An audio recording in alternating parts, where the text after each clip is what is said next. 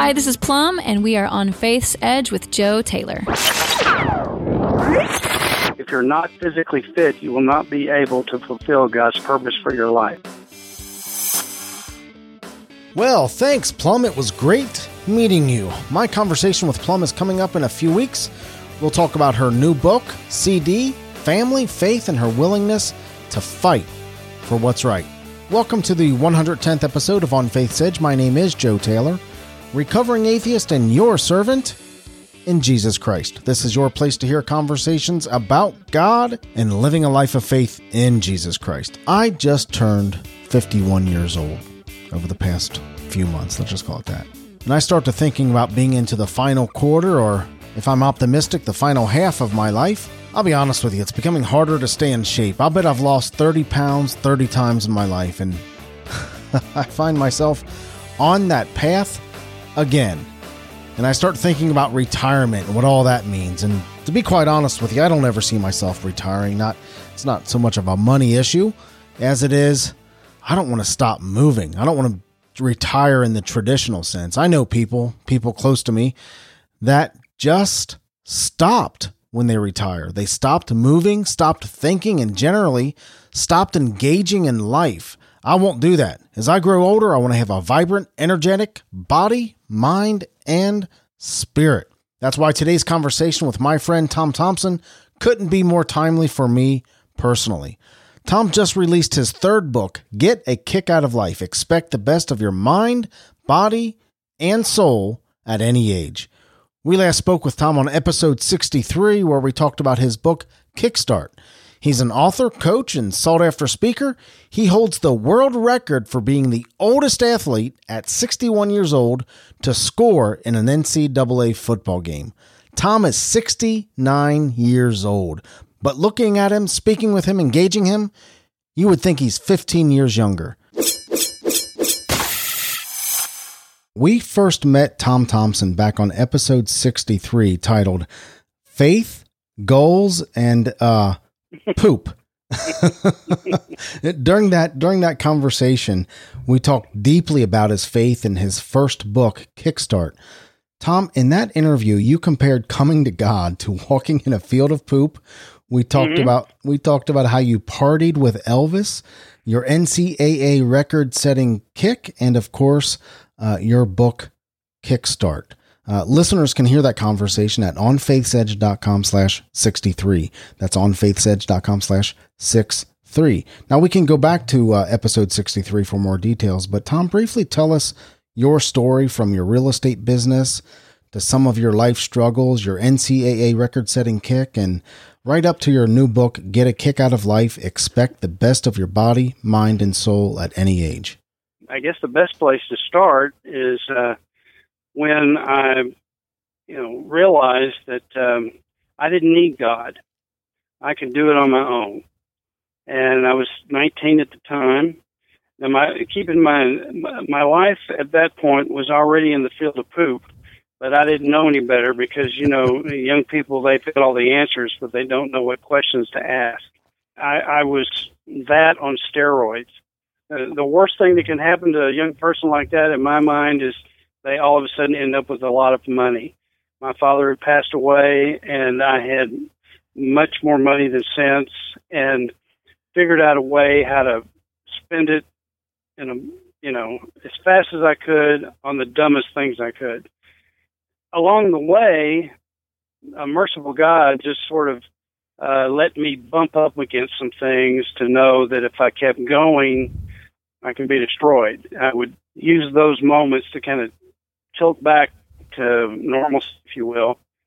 About the time, oh, I guess near the age of 25, I'd gone through all the money. I'd been married and divorced once, but in the meantime, I, like you say, I'd been through all the stuff, meeting Elvis and uh, spending time with him, doing all the travel I wanted to do, having all the cars I wanted to have but there just wasn't any um, sense of fulfillment at any level in my life. I was I was raised Catholic, so by the time I was 16, I was done with uh, any kind of organized religion. After having gone through a lot of that junk, as I mentioned, I, I was beginning to, you know, wonder, you know, was there really a God, and who I didn't need, as you, as you recall, I mentioned. I overheard some people standing in line at a restaurant mentioning a small non-denominational church it was uh, one of the Dallas Theological Seminary churches uh, here in Dallas. It, it just made me think, well, you know, that, that's not necessarily a religious type uh, church. I'll go check it out. It was an Easter Sunday. I think I was 24 years of age, and uh, went to the service. And the gentleman that was preaching, he wasn't what I either generalized as someone talking about God. He also just he wasn't stereotypical in the sense that he was talking to us. It was more like he was talking with us. In other words, instead of the general talking to the troops, he was a, a non-commissioned officer that had been shot at himself. Hmm. He when he presented the gospel, uh, I finally understood who Jesus was and why God sent him. And so right then and there, I got saved. Now there wasn't any, you know, big noise. There wasn't any any uh, giant epiphany for me. Although I do remember in my spirit, so to speak, saying, "He made the blind to see." So I was able to see God's purpose of sending Jesus. From that point, I spent uh, from 24 up until 40 something years of age just being saved. And that meant I would go to church on Sunday and then try to be good all week. And by the time I showed back up at church, I had a whole bunch of junk still. Hmm. And um, I just, you know, it just, and I'd go from one failure to the next, one marriage to the next, one uh, failed business deal to the next. I mean, it was just, just as soon as I thought I was getting off the ground, it come crashing down again.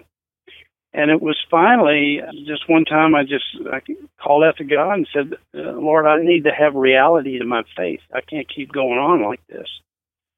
And it wasn't too much longer after that that uh, someone invited me to um, a charismatic church, which I thought if I had gone to, I was going to go to hell because that's just the way I was, you know, that was described to me. I'd gotten to the point that you know, God's God, and He can work however He wants to, and I'm not going to confine Him anymore because it wouldn't do me any good. I remember going, and I sat as far back in the church as I could sit because if it got crazy, I wanted out in a hurry. And the conviction's less back there. Yeah, of course, of course, and and I could always use the excuse I was going to the restroom. Sure. but um, anyway, uh, the after I, I and I kept coming back, and, and on the third time back is when I fell under the conviction of the Holy Spirit, and all I did was com- weep completely through the service. And at the end, you know, there was the invitation. I went forward, and it was this is really surreal as I think back to this. But when the pastor came to me, all he did, he put his hands either side of my my neck and just said, "Sir, get your life in order." and that was it. It, it was sometime much later, and I'm going to kind of speed this up for you a bit.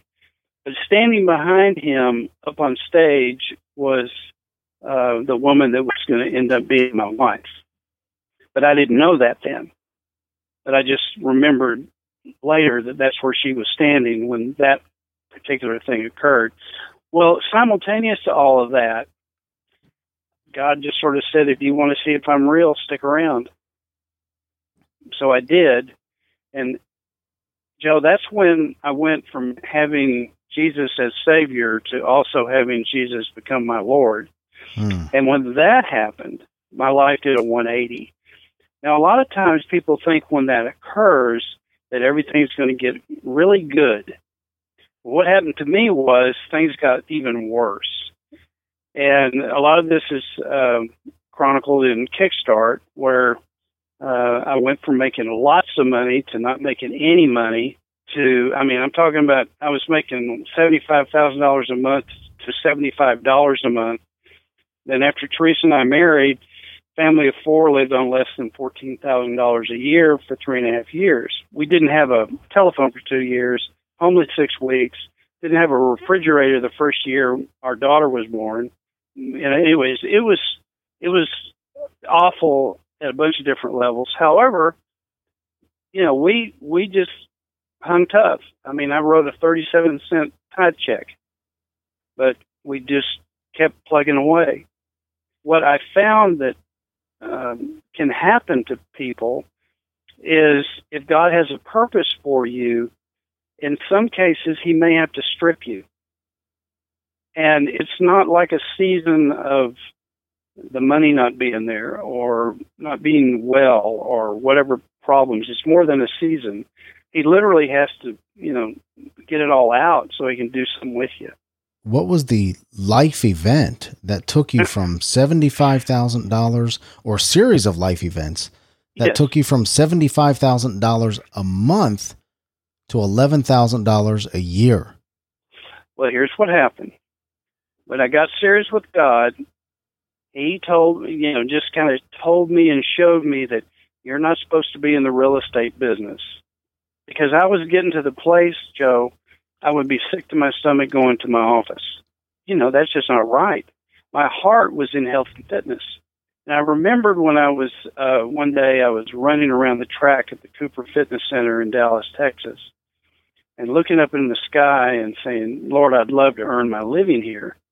Well, it wasn't months after that closed down my real estate business, and a lot of that had to do with the market. Uh, this is back in the mid 80s when the savings and loan crash occurred, and you know here we are in Texas, and everything was redlined. I mean, they weren't making any loans, and and I I was a full service real estate company that a lot of these developers that were losing their build, buildings to lenders, they were becoming they they were managing their real estate, and so I was losing, you know, the leasing of properties and whatnot. We didn't have a very strong brokerage presence, but we we we utilize that to help lease office buildings and so forth.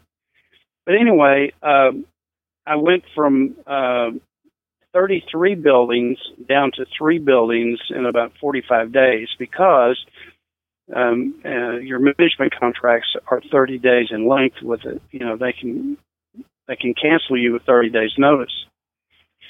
And that's how I ended up out of the business. And I had been a member at the Cooper Fitness Center, and I was about that same time asked if I would come on staff as a personal trainer and um, be the head martial arts instructor. And I did. And it was all with the support of my wife. Uh, everything I've I've done or we've done, we've done because we've agreed to it. And I will never forget this. She's the one that encouraged me to go back to school at the age of 45 in the midst of all this. So that brings us to school. Oh yeah, I didn't finish. I hated school, Joe. I hated school. I only went to school uh, when I had to because it was the law, and I enjoyed sports. But my grades were never good enough to let me stay on the team long enough to make any difference. And what's ironic is in the book Kickstart, I ended up being too old to play high school football, but ended up being able to play when I was 61. Now that's that shows God has a sense of humor. You went to what college? I was going to go play college football. Um, I had three or four scholarship offers, and I was going to go do that when my father contracted cancer. And I just didn't want to go to college and try to do that while he was sick. Now, what's compelling to me now, had I gone and even played a year or a day, I wouldn't have had eligibility to kick at the age of 61, which shows me I wanted to play at 19, but he wanted me to play for him at 61. So that's another thing that I've learned over the years is his timing is is all for what he wants done, and at the same time, he um, he knows the desires of your heart. And you know, you you you may think your time is done, but it isn't. So you go from you so here you are you you went you graduated from a military school and I'm certainly, certainly, there's a story behind that. Oh yeah, and, how I got there. Mm-hmm. and uh, uh, I bet we can guess. And then through circumstances, you couldn't you couldn't play a single game, not a minute, not a tick of the clock of of college sports whatsoever. And then you started your career. You came into the real estate business, very successful, uh, mm-hmm. uh, and that brings you to Austin College. At what age? Well, Austin College was at the end. Uh, I, I went back to school, like I said, at the age of 45, and I went to LeTourneau University and uh, finished my undergraduate degree there.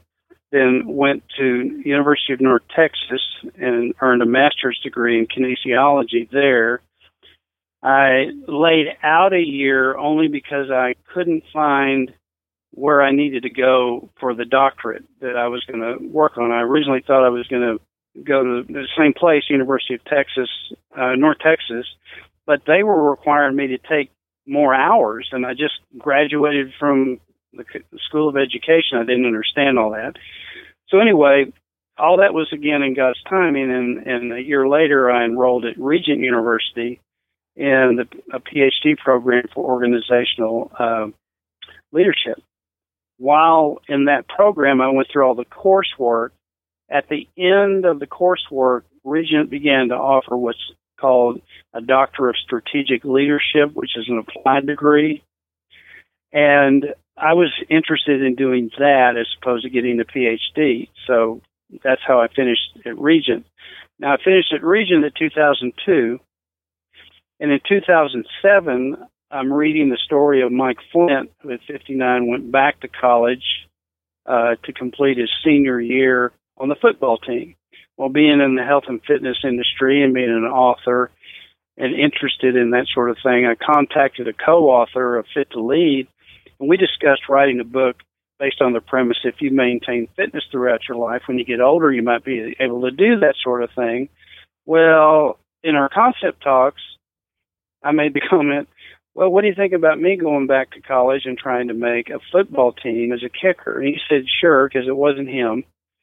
And um, so I, you know, uh, started sending emails to the NCAA and, and finding out about eligibility. And anyway, I'm trying to make the story short. I ended up, there were two schools that I could have attended near the Dallas Fort Worth area. One was in Waxahachie, which is south of Dallas and the other is in Sherman, which is Austin College, which is north of Dallas.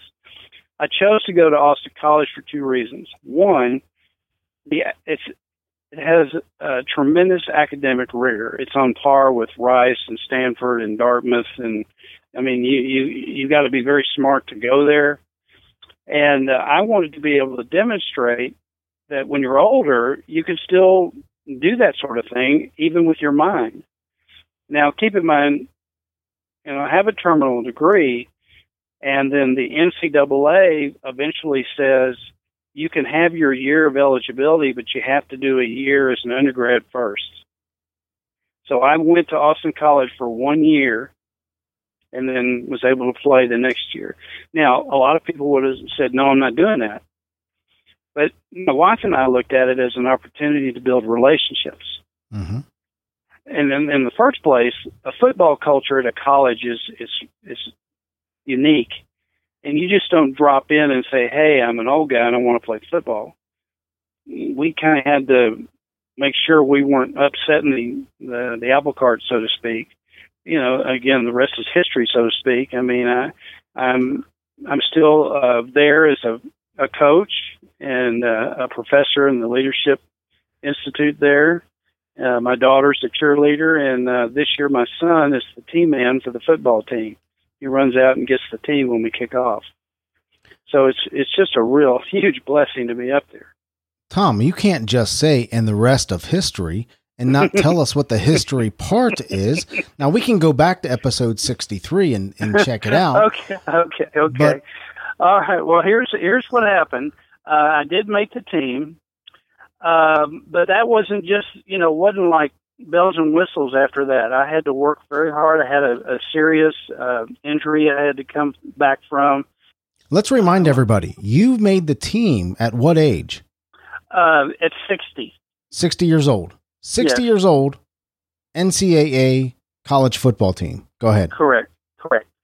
And I- and and the way they do it at Austin College is the kickers are treated like the players. I did all the conditioning they did. Now I didn't do the the amount of weight, but I did the same weight protocol and modalities that they did. So I was training when they trained and conditioning when they conditioned, and then doing my kicking stuff. Then we didn't know if I was going to be able to play at all anyway because the coach we had was a uh, an old school Texas high school legend coach who was now coaching in college, and he, there was nothing he ever did that was for mercy.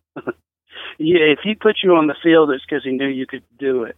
hmm Well, about two, mm, two or three weeks before the end of the season, and we're coming up against playing our biggest rival. I had a just a phenomenal kicking session. Uh, I was out doing the other kickers, one of which was an all-conference kicker, and the coach came up to me and said, you, "If you keep kicking like this, I will put you in the game."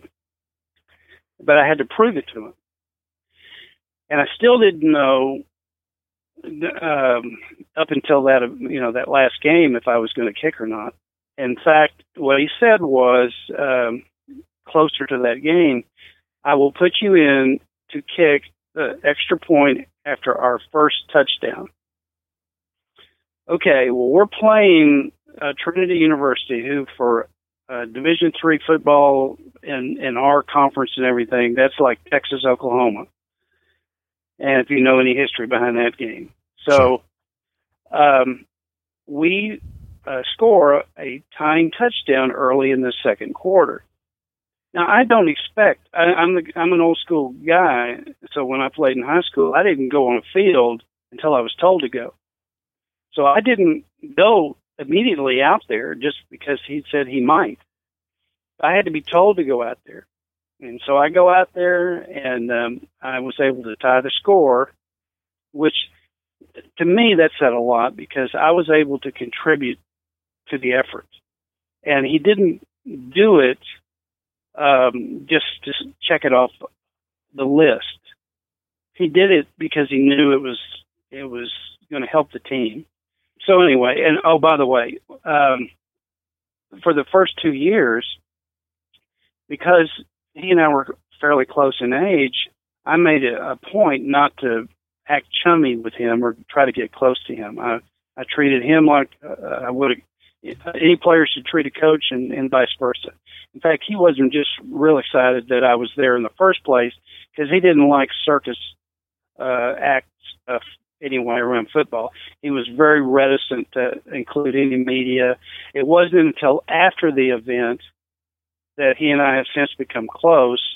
And he, in fact, wrote the uh, foreword to get a kick out of life and is co-authoring our next book. I threw that in there just kind of uh, as connective tissue, but just uh, after the the kick took place, you'd have thought we won the you know the conference championship.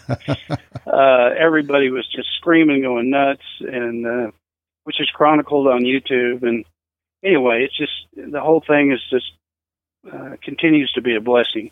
Now the fact is, you were legitimately an N- an NCAA student at a Yes. legitimate NCAA college, and Yes. and a legitimate NCAA athlete.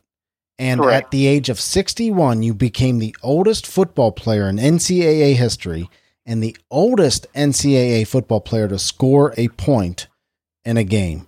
That's correct. Not not if if I understand right, that's that's any point in any game in any sport. Is that right? Uh, no, I think there's some some people that have been older that have played basketball, but I'm not really sure. And honestly, Joe, I didn't go up there to set those kind of records. They just that that's just that was a just a byproduct, and it's been great. I mean, they sent my jersey to the Hall of Fame. You know, th- that kind of stuff is all icing on the cake, so to speak. But the the big takeaway for Tom ha- has been the relationships and the ongoing uh, quality of life that I enjoy just from li- you know. There's a lot of people that if they felt God had told them to go to college and kick a football when they were older, they they say, "No, that ain't God." So that brings us through Fit to Lead, hmm Kickstart, and Mhm. now and now up to Get a Kick Out of Life, Expect the Best of Your Body, Mind, and Soul at any age. How is this how is this book different from your other books? The thing that most people want uh, in out of life is to know how. Uh, you can get a consensus pretty fast on why. For example, in the church, well, people we can get the why of why should we love our neighbor. But the thing is, Joe, you're going to love somebody different than I will, and we need to learn how to do it to be able to then do it the most enhanced way for us, where we end up becoming fulfilled in life. That's where a lot of people miss it. They they may do a lot of things, but there's not a sense of long term fulfillment after they've done it. And there's a reason for that. And the reason is most people, when they set goals, they don't set them to their core values. And then if you if you're not doing that, you'll end up just with a sense of achievement. Mm-hmm. When in fact we want to have that sense of fulfillment. And it's also allows you to be the person God intended you to be, to not just be blessed, but to bless other people. And that's the thing that just doesn't stop. Uh, whereas if you did something like, well, I'm going to go earn a pilot's license, and then after you do that, you know, what's there? It's like people that decide to go do uh, American Ninja Warrior or whatever. Well, what do you do after that? You know, how is how's it going to keep going? And if you don't have goals, goals set based on your core values, hmm it's just one empty achievement after Yes. another and you're always and you're always searching. Is this is this book geared towards the those of us and I'm Tom I'm 50 years old, those of us in our uh in our last quarter? Well, it can be. The, let me. I'll give you some genesis and some backstory to this book. I originally uh, got with uh, the co-author that I mentioned that we, we were going to do the, the the book about being fit. Uh, when you know when you get older, but we decided to do a book, and, and the working title was Fourth and Goal, and the idea was, you know, okay, we're in the fourth quarter. How do we set goals? This, that, and the other. Well, then, as we got working through this, we started seeing, you know what? This isn't just for people as as they've gotten past a certain point. It needs to be for people when they're getting to where the, the realities of life are starting to come come at them. Like I wish I'd had a book like this when I was a teenager, because it would have really given me a sense of focus, which is what all of us need. And by demonstrating that the focus should be on those three dimensions of body, mind, and soul, that way you're not distracted. Or at least you don't have the temptation to be distracted and end up in that field of poop we talked about in episode 63. That's what this book does. It takes the things that, you know, a lot of people say, well, how did you, uh, how did you, when you came up against all that failure, how'd you keep going? I know you've heard the term autonomous learning. That's really what has to happen. And in that, we develop what's called teachability, or in athletics, you could say coachability. And the thing that I found, if we want to maintain our relevance throughout our life, and it, whether you're young or you're old, if you have teachability, you'll have relevance the thing that we need to, uh, I think we need to do, is learn to uh, listen for and recognize wisdom, and then apply it. And and we there's so many times that you know in the scripture where it says wisdom calls out in the marketplace. Well, Mhm. that's that's what I'm talking about. Is that, that God is is giving us wisdom constantly, but we have to uh, we have to tune ourselves as to who we are and who He is, and get that to come together, so we can see that wisdom manifest in our own life. Tom, you and co-authors uh, Dr. Christopher Neck and Alice Sullivan uh, divide this book into three distinct segments uh, Yes. body, mind, and soul. And what I'd like to do is get a little preview of each segment, which would, of course, give us a preview of the book by Mhm. discussing a little bit from each segment. Let's start with body, specifically making yourself first and your thoughts, Tom, on fitness and nutrition. How often have you seen or been aware of, uh, just by watching television or reading popular press or anything, about how people can look like they did when they were in their 20s if they just either um, go on this diet program or join this gym? I'm reading a book right now, Tom, called Younger Next Year. It was Yeah. recon- recommended to me by a, a couple friends. hmm And are, are you familiar with the book? I'm not, but Okay. I, I'm familiar with the notion. Yeah, it, it it's really it, it's it's heavily geared towards uh, a certain type of nutrition, really pretty intense exercise every single day. Uh, let's talk about your ideas on on on fitness and nutrition. Sure. Well, first of all, um, Joe, this is something that I, you know, I discovered when I first got into the health and fitness industry.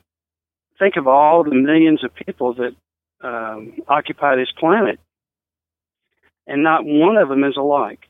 And the same goes for the metabolism. Hmm. So your metabolism and mine isn't the same.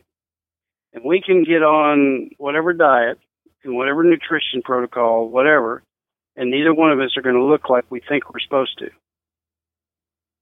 It's like uh, you may have heard of Ronnie Coleman. He's a big weightlifter guy.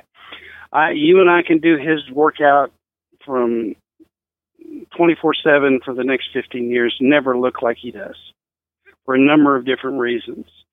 A lot of it is his metabolism is different than ours. His genetics are different than ours. His age is different than ours, and so on and so forth. We've got to come to grips with the, with the understanding that we're all different. And we can't do anything that is um, a template. You can do some protocols that have limitations on either end or with a continuum, so to speak. But um, what most people are trying to do, Joe, is change how they look. And and here's the here's the thing: you're never going to change how you look. Here's why. There's three body types, and I'll just for this, and this is in Get a Kick Out of Life. I'll use the the easy way, the easy metaphor: carrot, apple, and pear. Those are the three body types. There's ectomorph, mesomorph, and endomorph and you can read what the morphs are if you go to the book. But what I'm saying is, we have to first of all accept the body type God gave us. That's simple, but that's very hard, and it can take a long time to do because we'll look at somebody else and go, "Man, I really want to look like that, dress like that, you know, all that, like that stuff." And God's trying to get us to understand, you know, there's no. First of all, the only comparison you need to make is the one with Jesus, and we already got where that is. Part of our struggle becoming healthy and becoming fit is because of these three different body types, our desire to look in a way that is literally impossible for us to look. Correct. And so we're we're fighting a losing battle. Correct. And are you saying that that we need to understand our body type and by understanding our body type we can set realistic expectations for how we're going to look and how we That- will feel. That's correct. And here's Okay. the only global thing that you can rely upon. This is it. It's the only one. The big lie is you can look, act, feel, and function. I mean, I mean, you look like you were when you were tw- in your twenties. That's the fib. That's the fib. The truth is, if you exercise, and when I say regularly, it means that you're not compulsive, but that's your lifestyle is to get some sort of exercise in, and it doesn't need to be where you're dragging a leg back to your car. It just means that you're, you know, you, you're doing something, some some physical activity. You can look, act, feel, and function 10 years younger than your chronological age. I just turned 69 and I don't look 60. And I don't function like, I mean, honestly, Joe, I, uh, I, my lifestyle is that of a 28, 29 year old grad student. I'm going to do a study one day soon with uh, a friend of mine that uh, he's the president of Texas Tech Health Sciences Center and a co-author. Uh, and here's the study. We can quantify how much blood Jesus lost when he was scourged. We know how many miles a week he walked during his life. We know how much the cross weighed. We know how far he walked once he had to carry the cross before somebody had to help him. So here's the study. We're going to, by the way, Jesus walked 53 miles a week back Mm. then. Okay? And then, Wow. so, and then he was a carpenter, so he was physically fit. And, and this is the hypothesis. If you're not physically fit, you will not be able to fulfill God's purpose for your life.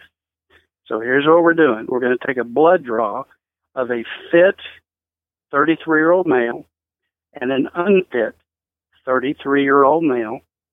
We're going to have them carry an object, the equivalent weight of the cross. Our hypothesis is the fit man will be able to carry it the distance Jesus did before somebody came to help him. And the unfit man won't. So unless you're physically fit, you will not be able to fulfill the purpose God had for your life. Now that's where where I'm coming from with how we deal with exercise and the body. That's a powerful statement, Tom. That's a powerful statement because uh, we can look no further, frankly, than some of our spiritual leaders uh, who are, frankly, not physically fit. They're the worst uh, cohort uh, of all. Did you know that? They, they they are the most unfit cohort on on the continuum, and for that very reason, Dr. Cooper in Dallas uh, will give a pastor a Type Two physical for five hundred dollars or insurance, and it's regularly like a four thousand dollar physical because his heart's for pastors.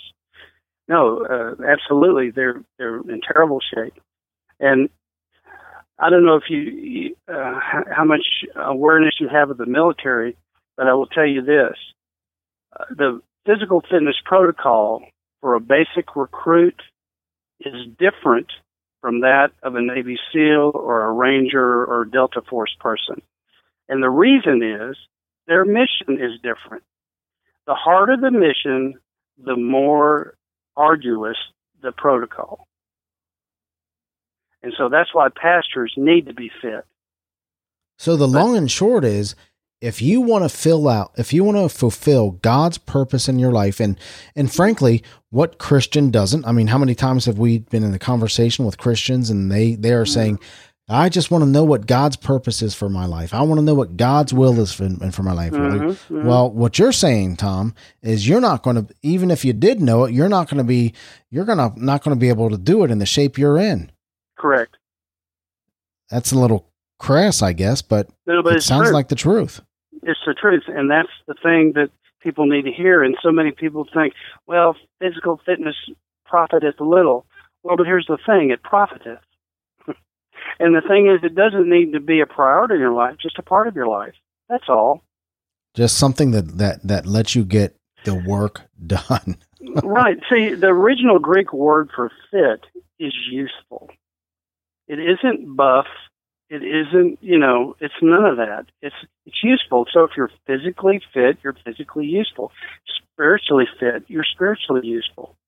And I also have the, there's some work I've done on the link between physical fitness and spiritual fitness. If you're not physically fit, you can't be spiritually fit. Let's let's move into uh, the mind section of the book. How many people, Joe, do you know want to change their life? Most everybody, in some sense, hmm But they're not willing to change how they think. So you got to do that first. So if you want the opportunity, only the opportunity for long-term behavioral change, there's two variables, only two, and all they do is give you a chance. They don't guarantee it because there are no guarantees. The first one is you have to change the way you think. The second thing is you have to submit your will to that new way of thinking. And and what that does, is that carries you past that eight week period of time where you're wishing, hoping, praying, and everything else to try to get your body, your life to change. And then after eight weeks, you quit. You go back the old way. Well, these two variables allow they'll get you out to probably 12 weeks, and then by that time, you know you're starting to see some some serious benefit that cause you to keep going. But it's like I tell people that you know all that work I did to kick a football, the coach may not have ever put me in. At least I was ready. Zig Ziglar, who was a great guy and a great motivational speaker, he he could he said this, and I remember this years ago. I heard it in a very small meeting, but it's true. He can tell what somebody's going to be like five years from now from two things: the books they read and the people they associate with. And I know people that don't even read books, whether it's on a Kindle or you know whatever. They just don't read. And I know people that hang out with friends just because they hung out with them in high school. You know, it's it's funny that the what people fail to realize is the the Bible is filled with instruction and wisdom and um, passages on mindset, mm-hmm. on on controlling what your thoughts are, dwelling on, on what in Philippians uh, Philippians four eight about about keeping your mind on whatever is true and pure and right mm-hmm. and holy right. and proper and dwell on these things, it says. Mm-hmm, mm-hmm. Well, I mean, I know that in our conversation, these things sound simple, but our world has gotten so influenced by Satan's sophistication that it becomes difficult. You talk a lot about goal setting in this book, and mm-hmm. specifically setting goals that fit your core values. What is the difference between that between that idea and the traditional goal setting uh, goal setting processes that we've that we've learned in the past? Well, here's one thing, and it's how we set goals. And you see this in young people a lot these days. They they will tell you what they're going to do. They'll announce it on Facebook. They'll tell their friends, "I'm going to go join the SEALs. I'm going to be a Navy SEAL." And you check back with them two years later, they didn't even join the Navy. And it's not what you start or what you announce. What were the last words Jesus said? It is finished. It is finished. I mean, if Christians would just finish, just finish. How do we do that though, Tom? I mean, I, I hear what you're saying. I hear what you're saying. I mean, really good stuff, but and simple and not easy, but simple.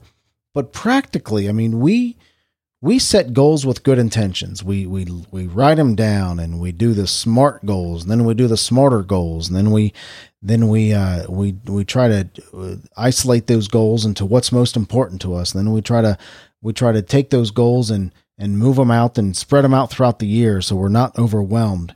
Ninety percent of New Year's resolutions, if not more, never see the light of day after after the first month. Okay. What gonna, are we What are okay, we leaving gonna, out? Eh, you're leaving out the most important part. You're not listing the behavioral limitations you're willing to impose on yourself to reach those goals. You know, here's the thing. No is powerful. Without a vision, the people perish. And what that says is it means limitations. You have to be disciplined enough to say no to you. Like, if you want to be an Olympic athlete, you were saying no to a social life and so many other things. And people wonder, well, how do you get to do all this? How did you, how'd you get that to happen? How'd you do this? How'd you do that? Because I said no to a lot of other things. And I said no to myself a lot. And, and the other thing is, I didn't do it by myself. I did it with my God and my wife. What does it mean to set goals that fit your core values? Who is Joe? What makes up Joe? Do you have you put together a list of your core values? Uh, and most people won't. Most people will set goals, but they won't identify their core values. You have to do that first. You can't even you can't even you can try to go find your purpose, but without your core values. Is the idea is the idea that without the core values, you have nothing to drive your goals. Is that you can drive goals, and the goals can also have an allure. But keep in mind, the closer you get to the end, the the more the goal loses its pull to you. That's where it gets that discipline starts to peak. How many times have you been aware of people that lack three hours or a couple of courses to get a college degree? There's a lot of them out there. Sure are. There's a lot of people that get close and then they go, eh. Well, and part of that is, part of it is, not all of it, but part of it is, it wasn't necessarily tied to their core value. It was just something they felt like they should do or had to do or wanted to do for the moment. Now, this is unique to me, Joe. I'm not saying this is for everybody, but one of the things I found, and this is, you'll see it manifested, or I see it manifested when men get older and they have these midlife crises and they go back and they buy a muscle car and they do this and they do that. A lot of the things that we wanted to do were in our pre 20s or up to at least 25. And then after as we get older, we think, eh, I'm too old. Eh, I can't, you know, we give up on that stuff. But those were things that really meant something to us back then. You know, we kind of have, it's kind of like going through a toy box. You kind of have to go through and find the toy that means the most. This is another part of the journey I found with the Lord is that He loves going through the toy box with you. He loves it. He He loves you showing Him what you thought was cool, and he, you know, the, you you get that time with Him. I'll, I'll never forget when I was at my deepest point of disappointment and discouragement on this football journey. You know, my leg hurt, I couldn't kick, and and I was still trying to rehab and getting into the season and this, that, and the other. And I just remember turning around. I was out on the field by myself, and I said, "God, you know, why are we doing this? This is just awful." And here's what He said, or how I came to my spirit this way. I made you for this. Well, as soon as I knew he, that, I, nothing was going to stop me. That brings us to the third section of the book, the soul. Mm-hmm. You talk about f- finding a deeper faith and enjoying the journey. It's three dimensions, really. You have to learn how to trust God. That's number one. And I explain how to do it in the book. Then you've got to develop knowing Him. And then you go from, from knowing God to loving God. tells you how in the book, or a way, not the way, a way. And because people have to adapt some of this to their own person. And, and then the other thing is, you know, strengthening your relationships between your family and friends and realizing that your wealth is or your relationships is not your money. How significant is it to enjoy the journey, Tom? Oh, it's vital. Even when it's crummy. wow, that's a good point. Crummy, yeah. If you say to yourself, okay, this is not going the way I would like, well, that's a clue because here's what I found. Anything worthwhile in life it's worth doing will challenge you to quit at least once. At least once. I can't tell you how many times I wanted to quit my doctorate when I was working on it. I said to my wife, I've got a master's. Why do I need that? She said, You keep going. Don't quit. I remember there was a gentleman that wanted me to train him as a personal trainer. And so I said, Well, let's have lunch and talk. Because the one thing you want to be able to do is not change outcome, you want to change behavior first. Because if you don't change behavior, the outcome is never going to happen. So when we were talking, I said, "Well, here's a, here's a, here's what I'd like for you to do for the next 30 days. For lunch, just eat a big salad." And he looked at me and says, "I hate salads." Well, I knew right then I couldn't train him. I would go back. I hated school, Joe. I hated school. Because what happened was I went from hating school to loving learning. And that's what they don't teach in public schools anymore. They don't teach, well, they didn't teach it to me at all. You need to teach kids how to love learning and how to think. They, none of which occurs in the public ed- education. None of it. And that's why it's like a license plate factory. They just stamp out diplomas. I mean, you you wouldn't believe the emails that I get from some of my students when I send stuff out of the questions that they they say to me, and I'm going, really? You're really asking me this question? And not that it's a bad question, but I mean, I don't understand why they don't understand. And a lot of it is they just, you know, they just want to check stuff off a list. Tom, do you think you naturally have this drive? You're 69 years old, brother. In many cases, people are sitting down and trying to just make it through the, the end years of their life. And, mm-hmm. and you are, you're starting new careers, a father to an 11 year old. Uh, what drives you personally? What what gives you the energy? What gives you the stamina? What gives you the focus? It's my faith in God that this is what He wants me to do. It's not about Tom, it's about other people. And that's the drive. It's about helping other people. Kickstart was written if it only helped one person have a different view of God and their and their life at the moment. And Get a Kick Out of Life is written if it can help just one person figure out how to get their life going in a different direction and be more fulfilling to them. So it's not about this isn't about Tom and you know well, I don't think about the things I've done. I think about the things I'm going to do and that reminds me of Paul. He presses on you know, um, he considers everything he did nothing and then presses on to the goal set before him. And that's just how I am. As we wrap up, uh, how do you hope a person is changed by get a kick out of life?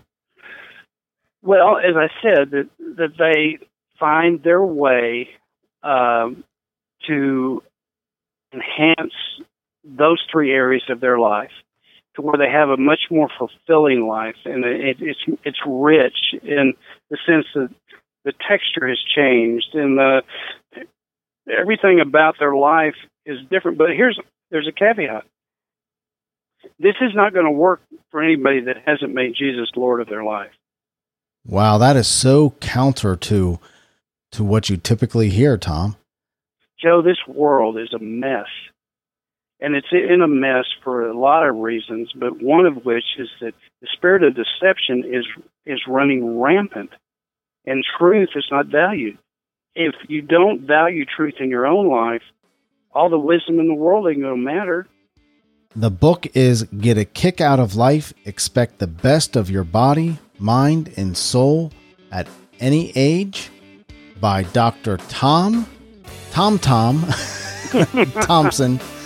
Thank you so much for hanging out, my brother. Hey, Joe, it's always a blessing and a pleasure. Take care. Get a Kick Out of Life is available on Amazon.com. Tom's website is 91kick.com. That's the number 9, the number 1, K-I-C-K.com. 91kick.com. These links and his other links can be found in today's show notes at onfaithsedge.com slash 110. That's onfaithsedge.com slash 110. I love bringing you these engaging conversations about faith. If this show entertains you, encourages you, informs you, or brings value to your life in any way whatsoever, will you consider financially backing the show through using any Amazon link at onfaithsedge.com? We'll get a modest commission from the purchase, but it doesn't cost you a penny more. Well, that'll wrap up today's show. Thank you to Tom Thompson for being with us, and thank you for listening. You mean a lot to me and you mean a lot to this show. Remember, God is real, He loves you, and so do I. God bless. Thank you for listening to On Faith's Edge. You can subscribe to the show via iTunes, Stitcher Internet Radio, or your favorite podcast app on Android, Apple, or Windows devices. To reach out to Joe or leave comments about the show, visit onfaithsedge.com. You're important to us, and we would love to hear from you.